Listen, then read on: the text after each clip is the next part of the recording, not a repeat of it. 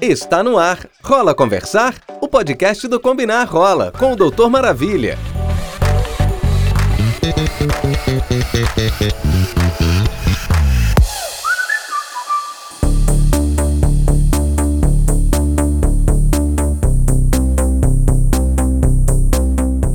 Chegou aquele momento da gente falar de sexo, amor, relacionamentos e prevenção.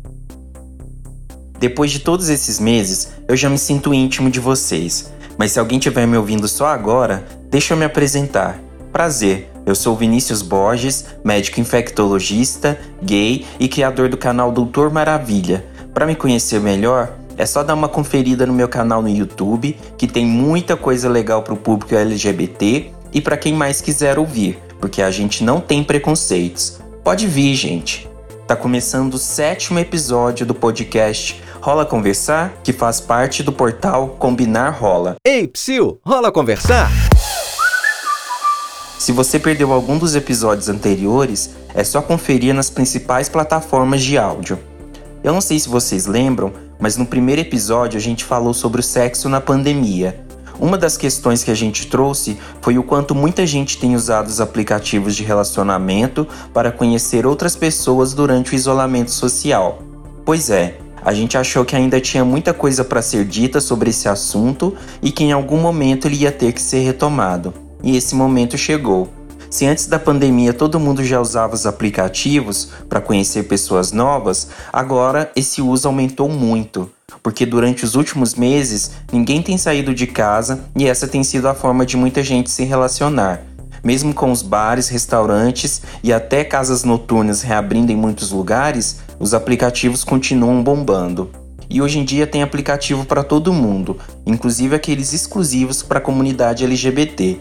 Eu não preciso nem citar os nomes, para a gente não ficar divulgando as marcas gratuitamente, mas se você é solteiro ou está num relacionamento aberto, é bem provável que tenha instalado no seu smartphone.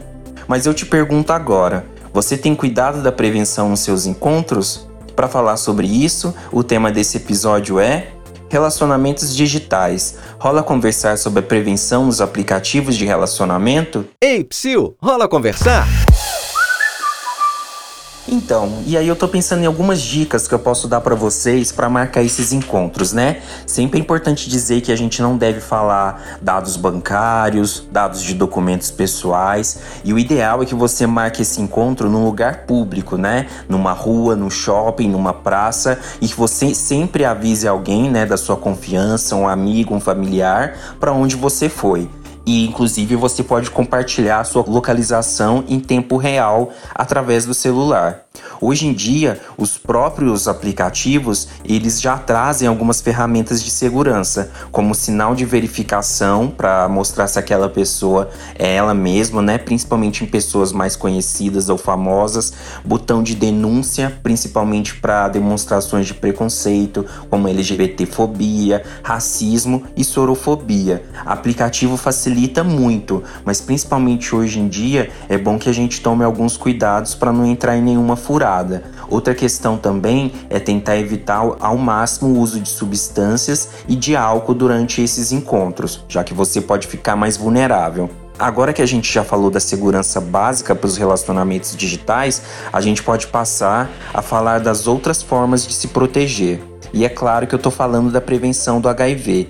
Existe uma prática que eu não sei se vocês já ouviram falar que se chama serosorting nada mais é do que você explicar no seu perfil qual é o seu status sorológico, ou seja, se é negativo, se é positivo, indetectável ou se faz uso de métodos de prevenção combinada. O serosorting é uma estratégia de prevenção que já é muito utilizada nos Estados Unidos e na Europa, que consiste em você escolher os seus parceiros sexuais através dos seus diagnósticos, né? Como eu sempre digo, diagnosticar e tratar também é prevenção, porque à medida que você trata, você se torna indetectável e assim você não transmite o vírus por via sexual. Então é mais seguro você transar com uma pessoa que vive com HIV e faz tratamento do que com uma pessoa que nunca se testou na vida. Isso é o serosorting. Lembrando que uma pessoa vivendo com HIV não é obrigada a revelar o seu diagnóstico para sexo casual, principalmente se ela vai usar preservativo e se ela está indetectável. Se alguém é, procura transmitir indiscriminadamente o vírus, né, se isso chega aos ouvidos dos profissionais da saúde e das autoridades, aí sim ela está cometendo um crime, mas isso é bem raro. Então é importante que a gente naturalize cada dia mais falar das maneiras de prevenção, falar de HIV, porque tantas pessoas convivendo com HIV têm direito a uma sexualidade saudável. Tem gente que acredita que uma pessoa com HIV não deveria estar em um aplicativo de relacionamento, que um soro positivo não deveria nem se relacionar com outras pessoas. E isso é um grande preconceito que a gente já abordou no último episódio. Mas por ter esse tipo de preconceito, inclusive entre os próprios gays, já existem aplicativos só para positivos. E também tem aplicativos e grupos em redes sociais. É importante sim que as pessoas soropositivas tenham um espaço privado em que elas possam trocar vivências e discutir dúvidas do dia a dia, mas eu acho que a gente não deve separar pessoas soropositivas e pessoas que não vivem com HIV. É importante que a gente combata o estigma e o preconceito, a gente democratize a utilização da PrEP, da PEP, do preservativo, do serosorting, para que assim a gente mostre cada dia mais que uma pessoa vivendo com HIV tem direito a uma vida sexual plena e tem também direito reprodutivo. Ninguém pode ser definido por um diagnóstico. Aí que você teve todo o cuidado em conversar com o cara, vocês tiveram um date todo especial e resolveram dar uma pimentada no sexo. Nessa hora, vale usar quase todo tipo de fetiche, só é bom ter cuidado com algumas práticas mais perigosas. Uma delas é o sexo químico, ou seja, quando se faz uso de alguma substância química para aumentar a libido e sensação de prazer. O sexo químico é um fenômeno também conhecido como chemsex, que vem sendo praticado também nos Estados Unidos e na Europa e ultimamente tem chegado no Brasil. As três principais substâncias utilizadas são o GHB, a metanfetamina ou crystal meth e a mefedrona ou sais de banho. Essas drogas geralmente elas aumentam a libido, o tesão e as pessoas às vezes podem ficar extremamente autoconfiantes e elas podem exercer alguns comportamentos de risco. Às vezes uma pessoa que utilizaria PrEP, que utilizaria preservativo, sob efeito das substâncias, ela pode se envolver em práticas mais arriscadas. Outra substância utilizada também é o poppers, que é um que geralmente é inalado, que gera um tesão e uma euforia momentânea. Ou seja, se você é adepto do sexo químico, se você tem curiosidade ou já pratica esse tipo de sexo, é importante entender a política de redução de danos. Redução de danos salva vidas. Redução de danos é você tentar orientar a pessoa a fazer o uso de substância da maneira menos nociva possível para o organismo dela e para a sociedade. E as dicas básicas são: não misturar substâncias, não utilizar doses altas, sempre ter alguém de confiança para cuidar de você caso aconteça alguma coisa errada, sempre utilizar preservativo e a PrEP vem somar bastante, porque a gente sabe que pessoas que transam sob efeito de cocaína, de ketamina, de GH, elas acabam ficando com comportamentos de risco aumentado e a chance de transmissão de HIV e de outras ESTs aumenta. E se você tem problemas cardíacos, problemas neurológicos, o uso dessas substâncias é ainda mais arriscado. Portanto, Sempre pense duas, três, quatro vezes antes de utilizá-las e procure se informar. A gente não faz apologia ao uso de nenhuma substância e a gente sempre incentiva a redução de danos. Mas é bom lembrar que a pandemia ainda não acabou, né, gente? Muitas pessoas estão esquecendo disso com o relaxamento do isolamento social. Só que enquanto a gente não tiver uma vacina e tiver todo mundo vacinado, não dá para vacilar. Por sinal, o número de casos tem aumentado bastante nas últimas semanas.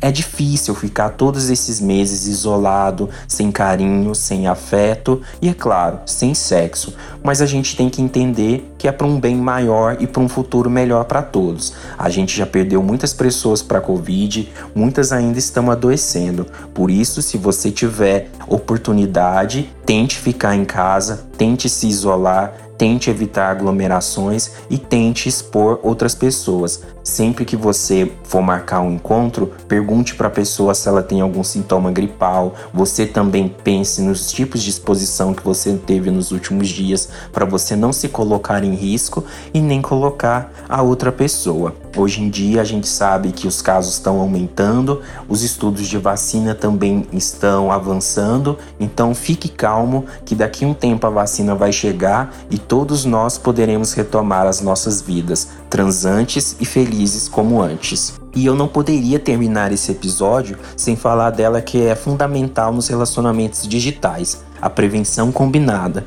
Dá para conhecer pessoas novas, ter os contatinhos e manter uma vida sexual ativa sim. É só se prevenir escolhendo como uma combinação de métodos preventivos, como PrEP, PEP, preservativo, gel e serosorting.